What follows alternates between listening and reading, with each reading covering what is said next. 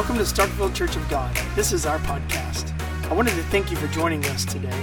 I hope this inspires you, strengthens you, and fills you with God's love so you can share with others. Enjoy the message. If you go first to the book of Acts, chapter 1, and verse 8 is where we're going to start. And if you want to put your finger there, put some sort of marker there. Also, the book of Judges, chapter 6. Actually, if you want to put your marker in the book of Judges, chapter 6, because we're going to go first to the book of Acts. Acts, chapter 1, Judges, chapter 6. If you would put that marker there in Judges, chapter 6. And we're going to start in the book of Acts. Book of Acts, chapter 1, and verse 8 be reading from the King James Version here this morning. It says this, but ye shall receive power after that the Holy Ghost is come upon you, and ye shall be witnesses unto me, both in Jerusalem and in all Judea and in Samaria and unto the uttermost part of the earth. Acts chapter 2, just flip over there. Verse 1. And when the day of Pentecost was fully come, they were all with one accord in one place. And suddenly there came a sound from heaven as of a rushing mighty wind, and it filled all the house where they were sitting. There appeared unto them cloven tongues like as of fire, and it sat upon each of them. And they were all filled with the Holy Ghost and began to speak with other tongues as the Spirit gave them utterance. Now, would you jump with me back to the book of Judges, chapter 6? Judges, chapter 6. We're going to read verses 1 through 6 and then verse 11. Then we're going to pray, and I'll let you be seated. Judges chapter 6, verse 1. And the children of Israel did evil in the sight of the Lord, and the Lord delivered them into the hand of Midian seven years. And the hand of Midian prevailed against Israel, and because of the Midianites, the children of Israel made them the dens which are in the mountains, and the caves and strongholds.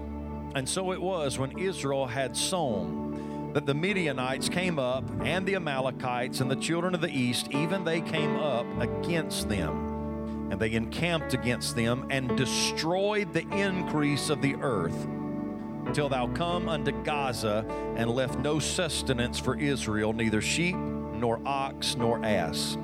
For they came up with their cattle and their tents, and they came as grasshoppers for multitude for both they and their camels were without number, and they entered into the land to destroy it. And Israel was greatly impoverished because of the Midianites, and the children of Israel cried unto the Lord. Jump down to verse 11. Verse 11, and there came an angel of the Lord and sat under an oak which was in Ophrah that pertained unto Joash and his son Gideon threshed wheat by the winepress to hide it from the Midianites. I want to preach to you this morning on the subject Have you lost your Pentecost? Have you lost your Pentecost? Would you stretch your hands this way and pray for me as I do the same for you? Heavenly Father, I thank you and I praise you so much. I thank you for this opportunity to be in your house. I, eh, it would be, Lord, so wrong of me not to stop and thank you for what you've done already in this place. Your presence, your power, your anointing. I believe miracles have already happened. I believe lives have already been touched, Lord, and I thank you for that. Now, as we come to this place in this service where we pull up together to your table to break the bread of life, I pray for every heart, mind, and spirit, both in this room listening by podcast. I pray that they'd be open and receptive to your word. I pray as the seed of the word of God goes forth, that would bring forth a hundredfold harvest in Jesus' mighty name. Lord, I ask that you'd help me. Lord, anoint me from the top of my head to the soles of my feet. Give me the clarity of thought and speech that is so absolutely necessary to do what you've called me to do. And God, for whatever whatever is done in this place, Lord, we'll be careful to give you praise, honor, and glory in Jesus' mighty name. And everybody said, Amen. As you're seated, turn around to two or three people, give them a fist bump, and tell them, I'm glad to see you here today on Memorial Day weekend.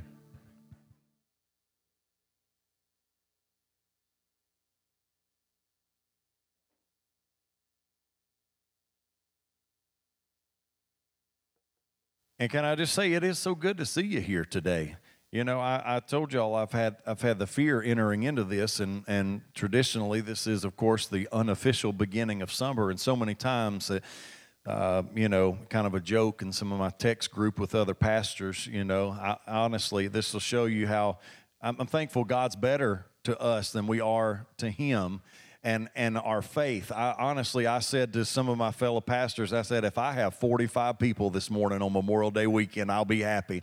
But we have well exceeded that. Thank y'all for being here today. Amen. Give yourself a hand. I'm glad you're here on Memorial Day weekend. Have you lost your Pentecost? I want you to know that I believe in Pentecost. I believe in the spirit filled life.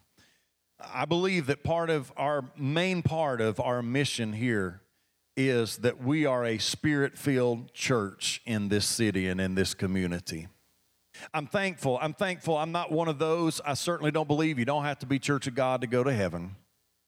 I believe that if your name's written in the Lamb's Book of Life, no matter what you belong to, if you're Baptist, if you're Methodist, if you're, believe it or not, a couple, last Saturday I was a part of a Catholic wedding. I did a little reading through there for a friend that asked me to come, and I read the love, some from the love chapter.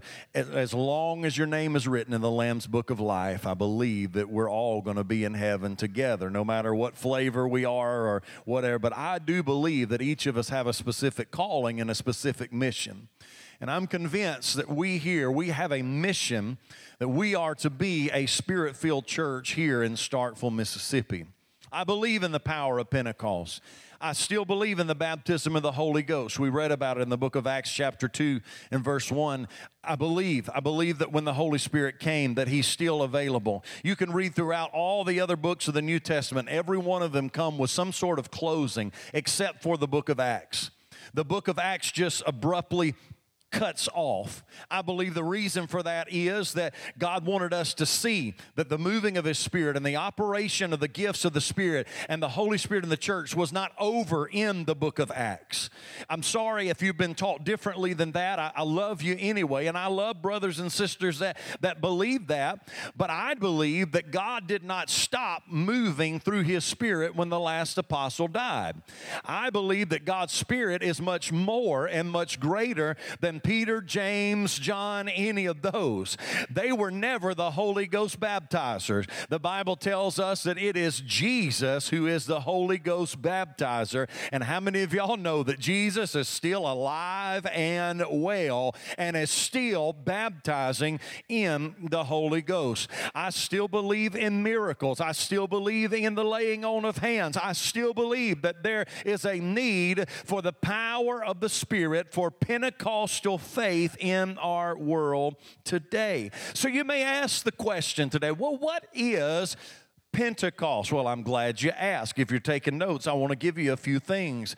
Uh, what is Pentecost? Well, how many of you know that Pentecost began? That's why some of you may think, why in the world are we going back to the book of Judges? If you've been in Pentecost very long, Acts chapter 2 is certainly no foreign scripture to go to on Pentecost Sunday. But some of you may think, well, why would you go back to the book of Judges? Well, how many of you know that Pentecost actually goes further back even than the book of Judges? We find in the Old Testament that the Feast of Weeks was seven weeks after the Passover.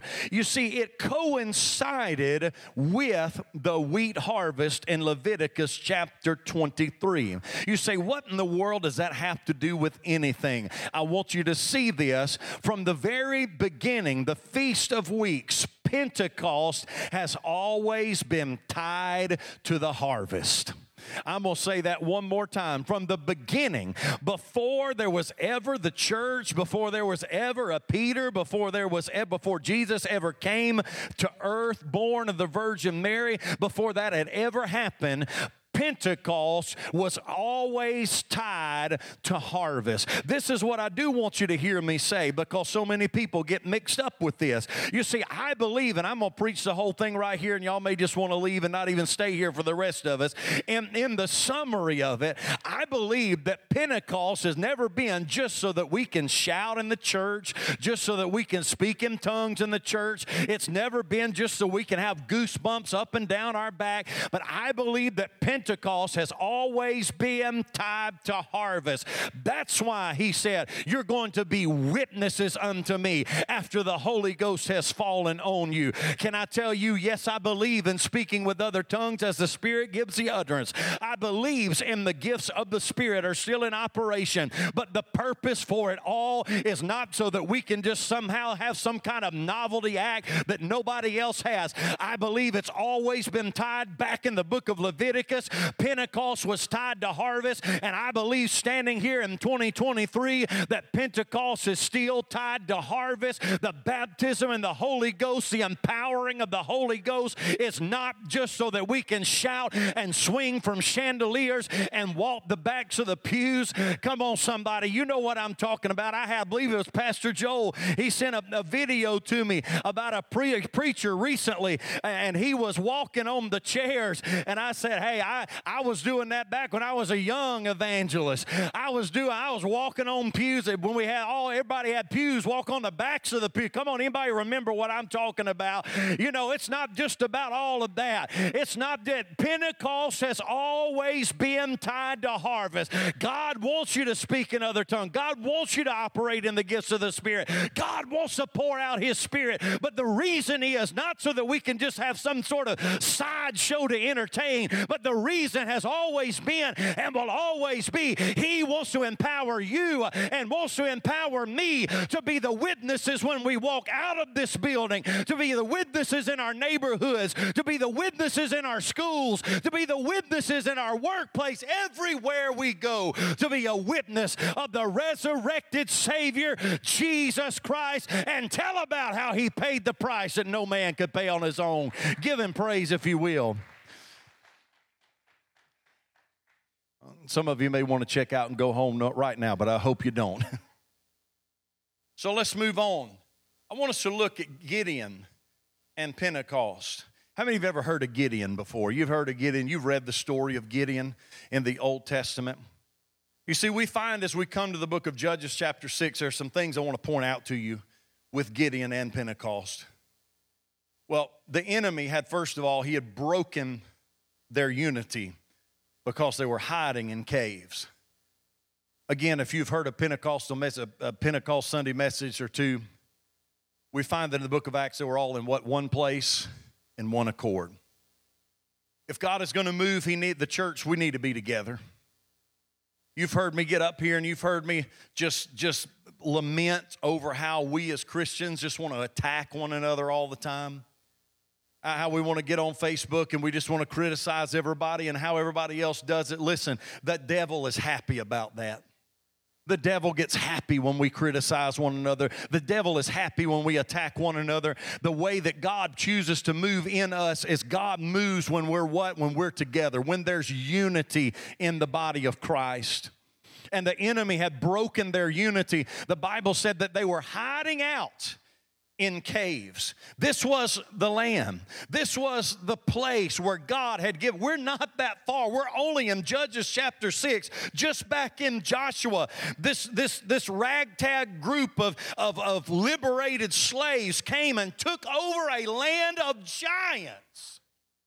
And now already, They've been broken up, and instead of living in the land where they were promised and where they had conquered, now their unity is broken and they're all hiding in caves in the mountains. And we find then, number two, that the Midianites attacked their harvest. In fact, in verse 4, it says that they destroyed their increase. You see, we find that they would plant and they would, because how many of you know they couldn't go to the super center or the small mart or the Kroger or wherever you got? They had to grow what they were going to eat. And so they would get out and they would plant and they would try to raise a harvest. And just about the time that it was ready to harvest, the Midianites would move in.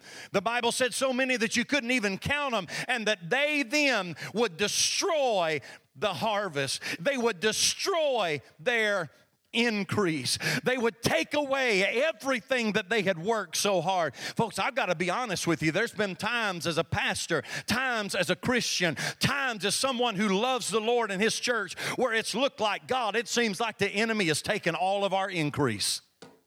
It seems like the enemy is just taking everything that we work so hard for, everything that we have prayed for, everything that we have worked for. It feels like that the enemy has just come in and destroy. But thirdly, can I give you something very special here?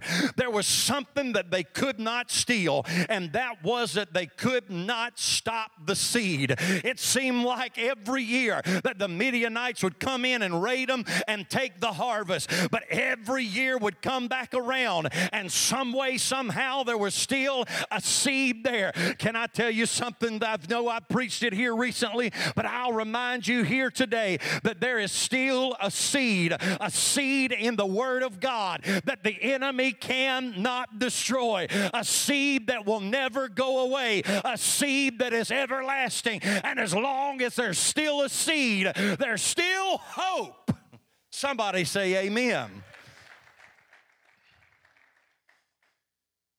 They would almost see the fruit of their labor, and then the enemy would steal their harvest. They took their increase. Well, what is increase? Well, some people say stuff is increase.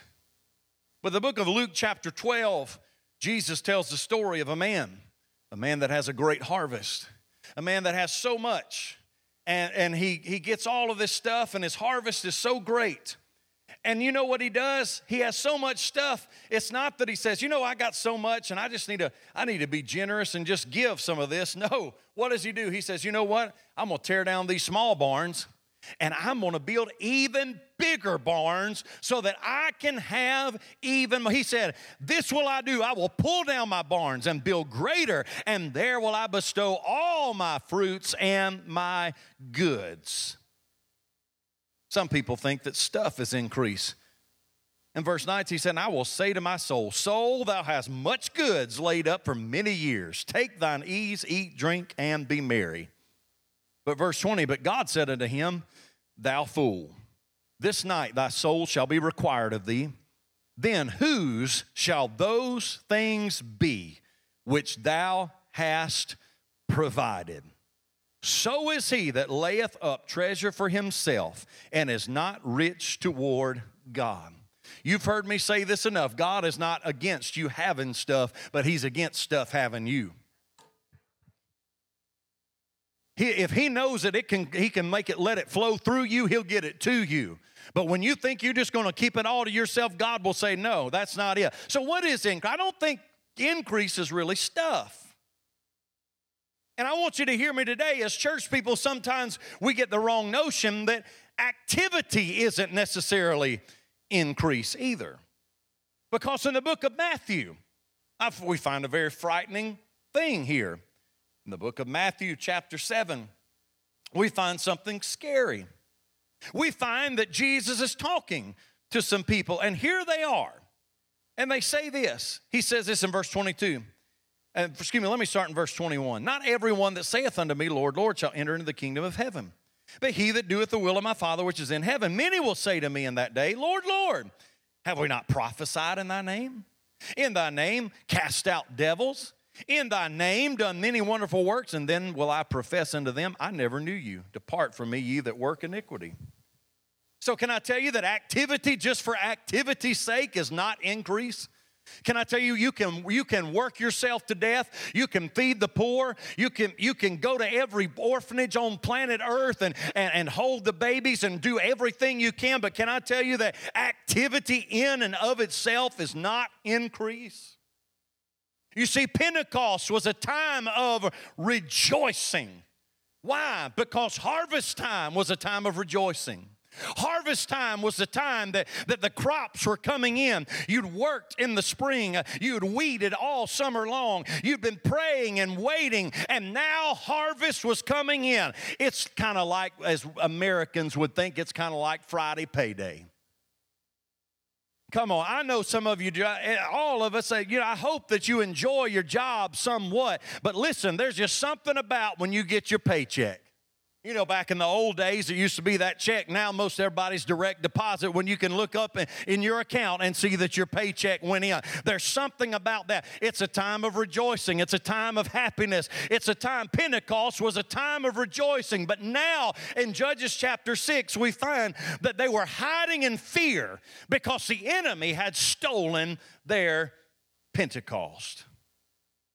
And so we find something odd we find Gideon is threshing wheat behind the wine press and not on the threshing floor. See, I've got this picture up here, and some of you may be wondering what in the world that is. Well, that's a threshing floor. So, if, if you want to know, I'm going to give you just a little brief introduction to this. In those days, before combines, before you just one guy could go in there and just reap thousands of acres on a machine, there were threshing floors. And they would cut the wheat and they would take the wheat to the threshing floor. And the threshing floor was strategically located up high away from other things for this reason for the wind to be able to blow through. Oh, that's, you missed a good place to shout right there. It's Pentecost Sunday. A threshing floor was located in a place strategically so that the wind could blow through because they would take the wheat all together, the chaff and everything else. The chaff is the unwanted stuff that you don't want to eat. And so they would take the wheat to the threshing floor and they would take the winnowing fork and they would throw it up in the air. And the good wheat was heavier than the chaff. The good stuff, I mean, I'm, there's like a hundred sermons in here. I got to control myself. The good stuff was weightier. The good stuff had sustenance in it, and the good stuff would quickly fall back down to the threshing floor, whereas the chaff had nothing to it. And the wind would blow it away. So that's how they harvested wheat. And that's where the, the, the Pentecost came in during the wheat harvest. But instead of being on the threshing floor where he should have been, Gideon instead was behind the wine press. The wine press was a container, a container with sides where you could press the grapes and press the fruit, and the, the juice would stay contained. The wind couldn't get in there. Hmm. Gideon was threshing wheat in the wrong place because of fear. So I give you this today the effects of losing our Pentecost. There's a limited harvest there's a meager amount. The Bible said here that at this time they were just barely getting by. They would plant, they would sow, and they would have the harvest even come up. But before they could reap the harvest, before they could be blessed by it, the enemy would come and take it. When we lose our Pentecost, we can't occupy what is rightfully ours. You see, they were supposed to be living in the fields, they were supposed to be living in the land, but instead they were hiding in the mountains and hiding in the caves. I think y'all know well enough, uh, as you've heard me preach long enough now. I believe that many times the church, where we've been hiding in the caves too long. While everybody else, everybody else has had their say, everybody else is just getting out there and saying their piece. The church has been hidden. We've been hiding in the caves, we've been hiding in the mountains, we've been hiding in the crevices, and we've just been tucked back in there, and, we have given up what is ours. Can I tell somebody this this morning? I believe that it is time for the church to take back our Pentecost. Think about what we have lost that God has given us. Think about what the enemy enemy has taken. And it's not because God has changed, it's because we have changed. They were living in a constant state of fear and oppression. And many today are in that state. living in fear, living in a constant state of oppression. And this caused Gideon to be behind the wine press and not on the threshing floor. So, what happens when we're behind the wine press? Because I believe when we lose our Pentecost, we find ourselves behind the wine press instead of on the threshing floor. Well, first of all, we have to rely on our own strength and efforts. See, I told you just, just a little bit ago that how it was supposed to work is when you were on the threshing floor, you would take the winnowing fork, throw it all up in the air and then the wind would do the work.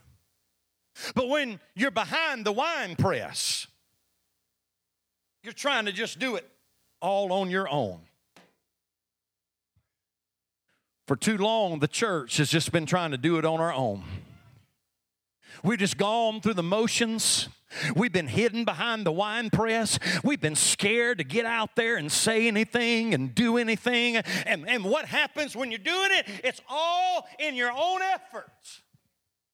Now, I'm not saying you don't have to do anything, even when you're on the threshing floor. You still, you still have to be a partner in it.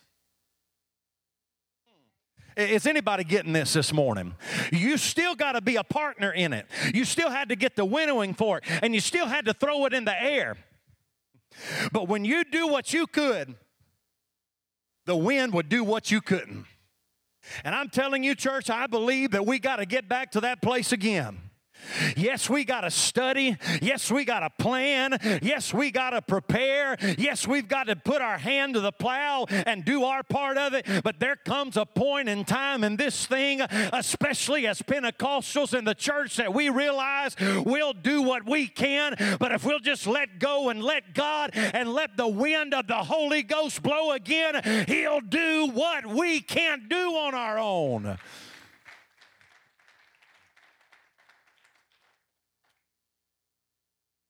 And after seven years of this, hmm, after seven years of Gideon hiding behind the wine press, he was satisfied with just barely getting by. After seven long years of trying to do it on his own, throwing the winnowing fork up, but having no wind there to really help. He was worn out. And he was satisfied with just barely having enough to get by. I, am not going to share them today, but it's, it's frightening, frightening, it's staggering when you look at the statistics of what's happening in churches right now even before COVID, the amount of churches closing versus the amount of churches being planted, the amount of people leaving the church versus the amount of people being born and getting saved. It's staggering. For too long now, I believe we've lost our Pentecost. And if the church can just, if we can just pay the bills, if we could just if we just keep the lights on you know if we if we can just have enough we got a good little group you know if we can just have enough you know to get done a few things that we want to get done that's not what god wants. After seven years he was only interested in getting just enough. There became less work less vision, and forgetting about the big harvest. Look at it. And so it was when Israel had sown, the Midianites came up, the Amalekites, children of the east, even they came up against them, they camped against them, destroyed the increase of the earth till thou come up to Gaza, and left no sustenance for Israel. They had become satisfied with just barely enough to get by and the enemy's just going to take the rest. Ooh. Folks, I, I'm determined. I, I, I want to see us keep our kids. But I'm ready to, I'm ready to see the harvest of young people. I'm not satisfied with just barely getting by. I'm tired of hiding behind the wine press and just saying, well, if we can just get this much, we can pay the bills. If we can just do, we can do the, if we can just do this much and just kind of keep our little group together, everything that that's not what God had intended for his church. I will say, there's less fighting. And when I say fighting, I'm not talking about internally, there's less fighting with the enemy. As long as Gideon was just hiding behind the wine press, as long as Israel was hidden in their caves, the Midianites, the Amalekites, they weren't worried about them. They was stealing all their harvest. Can I tell you, as long as we just want to box ourselves in in our own four walls and just be like we just gonna get by, you know what? The devil, he ain't he ain't gonna fight much. As long as we just box ourselves in here and we're just okay with right here where we're at, the enemy's not gonna fight. Oh, there's a lot less fighting. But when you get ready to step out there again and retake the ground that God promised us and gave us, you better believe that a fight is about to break out. Hmm. I got to keep going. I got more to this. Don't worry, I'm not staying here. Look at Judges chapter 6. Look at verse 12 now. Verse 12. And the angel of the Lord appeared unto him, Gideon, this is and said unto him, The Lord is with thee, thou mighty man of valor. And Gideon said unto him, O my Lord, if the Lord is with us, why then is all this befallen us? And where be all his miracles which our fathers told us of, saying, Did not the Lord bring us up from Egypt? But now the Lord hath forsaken us and delivered us into the hands of the Midianites. And the Lord looked upon him and said, Go in this thy might, and thou shalt save Israel from the hand of the Midianites. Have not I sent thee? And he said unto him, O my Lord, wherewith shall I save Israel? Behold, my family is poor in Manasseh, and I am the least in my father's house. I have no doubt that Gideon at some point had thought, I'm so tired of this, I wish somebody would do something about this mess. I have no doubt that Gideon at some point had thought, why won't somebody do something about these Midianites and Amalekites that are stealing from us? Gideon wanted somebody to do something, just not him. That's good preaching for Memorial Day weekend. How many times in the church have we seen things and we're like, I wish somebody would do something about that? Hmm. I wish somebody would I wish somebody would start a class over here for this. I wish somebody would help do this. I wish somebody would help not me though. Y'all gotten really quiet on me. I wish somebody would just do something, but it's not going to be me. I'm just going to tell you, if you haven't figured it out by now, I learned something a long time ago at the beginning of being a pastor.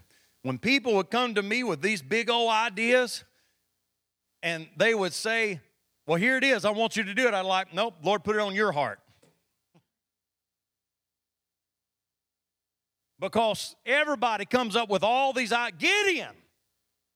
He's like, What's going on? Where's the miracles? Where's all of this? Why are we oppressed by the Midianites? And God says, Have I not sent you? Woo! Hmm. I wish some, somebody needs to teach this class. And God says, Has God not sent you? Somebody says, we, we need a ministry to go and do this. And God says, Has God not sent you? I'm going to shout up here on this stage all by myself if don't nobody else respond. Gideon says, Why is all this going on? And, and God says, Have not I sent thee? And he says to him, Oh, my Lord, wherewith shall I save? it? My family's poor in Manasseh, and I'm the least. Oh, I can't do it, God. I come from the smallest, most pitiful tribe. My father's family is the weakest in that weakest tribe, and I'm the run of the litter in my father's house.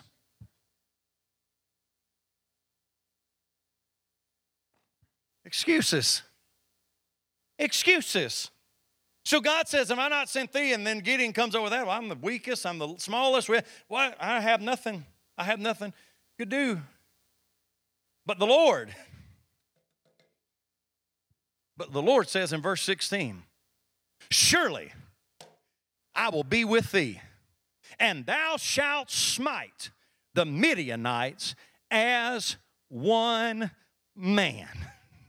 Can I just tell somebody that when God, when you get ready to do what God wants you to do, He's going to tell you anyway, it's not about you anyway. It's not about what you can do. It's not about how much money you got, how good looking you are, how talented you are. It's always been about God says, if you will trust me, I will take care of the rest. Amen. Give God praise. So how do we do that? I got to wrap this up. I see what time it is. So how do we how do we get our Pentecost back? Well, number one, I believe this. We've got to realize that God is calling and He's calling you. And there wasn't a single amen. God is calling you and me. There's something we used to preach about in the church called the priesthood of all believers. Now, I know that there's fivefold ministry, and I certainly believe in the fivefold ministry, but I also believe in the priesthood of all believers. Can I just tell you what? Every single one of us that's been born again, we have a responsibility to serve Him, to tell people about Him. Someone that will stand up. Someone that will say, I'll teach that class. Someone that will say, I'll start that ministry. Somebody, not just start it, but stick with it. The angel told Gideon, God is calling you. It's what God says about you is all that matters. It does not matter what you think about yourself. It does not matter what anybody else has said about you. What matters is what God says about you. Look back at verse 12. And the angel of the Lord appeared unto him and said unto him, The Lord is with thee, thou mighty man of valor. At the point, at that time, it didn't look like he was a man of valor. He was a wimp. He was hiding behind the wine press. He was afraid to do anything. He was whining about what nobody else was doing and how bad things were.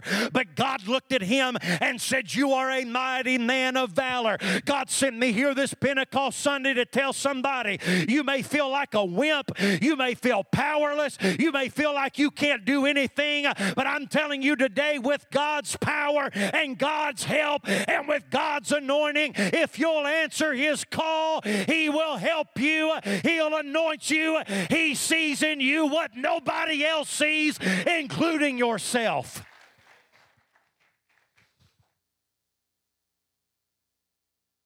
Secondly, how do we get it back? Look at verse 25 and 26. And it came to pass the same night that the Lord said unto him, Take thy father's young bullock, even the second bullock of seven years old, and throw down the altar of Baal that thy father hath, and cut down the grove that is by it, and build an altar unto the Lord thy God upon the top of this rock in the ordered place and take the second bullock and offer a burnt sacrifice with the wood of the grove which thou shalt cut down. You want, the Pente- you want your Pentecost back? You got to clean up your house. Idolatry had come in to their homes and life. That's why all this was going on to start with. You go back to the beginning of the chapter and you find what the whole reasoning was. Verse 1 The children of Israel did evil in the sight of the Lord, and the Lord delivered them into the hand of Midian seven years. This ain't popular preaching no more, but sometimes God will let stuff that we don't like come into our life so it will wake us up. If we want our Pentecost back, we've got to clean up our house, get rid of the idolatry, find an altar of repentance. You see, a Pentecost is valuable enough to you, you will give up whatever you have to, no matter what anybody else thinks about you. You know, I know that in its early days, or actually on into it, that, that legalism crept up, especially in American Pentecostalism. But I believe when you first first go back to Azusa Street or Shearer Schoolhouse in the late 1800s, the reason for the beehives, the reason for the long skirts, the reason for all of that was that they were willing to give up whatever they had to give up in order to have the power and the presence of the Lord. I'm not telling you we got to go back to all that, but what I am saying is that we've got to be willing to say, God, whatever you want me to give up, whatever you don't want in my life, whatever it is that does not please you, I am willing to say, I will put it out of my life if it means that I can have back my Pentecost. Amen. And lastly, Gideon took his Pentecost back. Look at verse 33.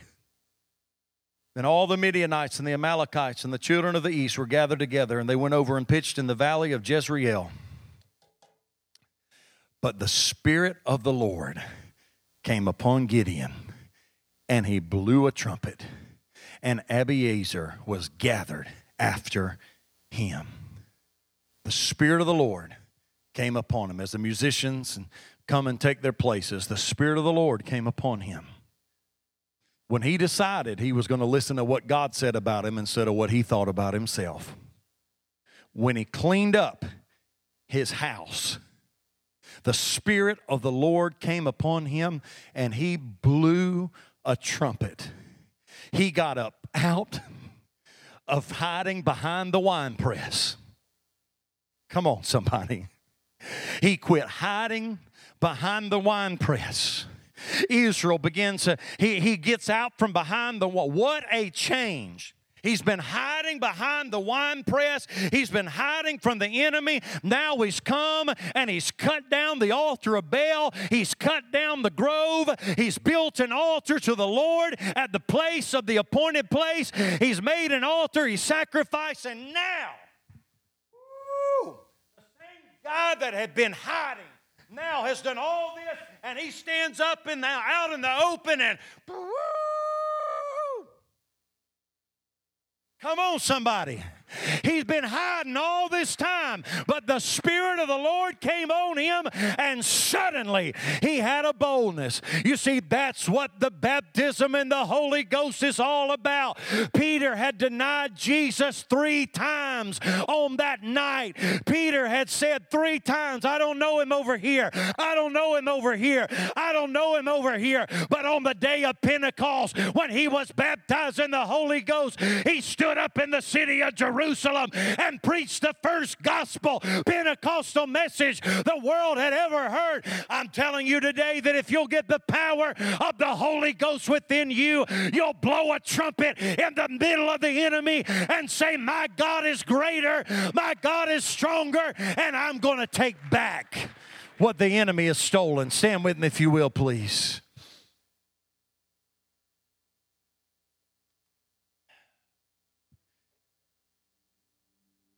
Gideon, he sounded the trumpet.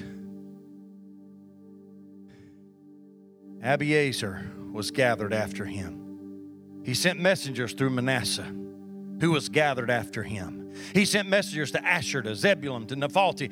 In other words, when Gideon stood up and Gideon blew a trumpet, all of Israel crawling out of holes. If just one person in a church would stand up again and blow a trumpet. If one church in a city would stand up and blow a trumpet again, there's still Christians. There's still Christians. There's still God fearing people that's been hiding in caves and hiding in holes. If we could only and please i think you know me by now. Listen this is not hatred. I believe and i love i love every person. I, I, love every gay and lesbian. I love every transgender. But we have we have backed down and we've let them preach their message and we've been scared to stand up and say what the lord says my prayer is that god would save them my prayer is that God would deliver them. My prayer, I don't want to see anybody. It's not God's will that any should perish, but all should come to repentance. If one church would stand up and begin to blow the trumpet and say, We're taking back. We're taking back what the enemy has stolen. We're taking back what God, we're taking our city back. We're taking our county back. We're taking our schools back. We're taking back what the enemy has stolen from us through the power of the Holy Ghost.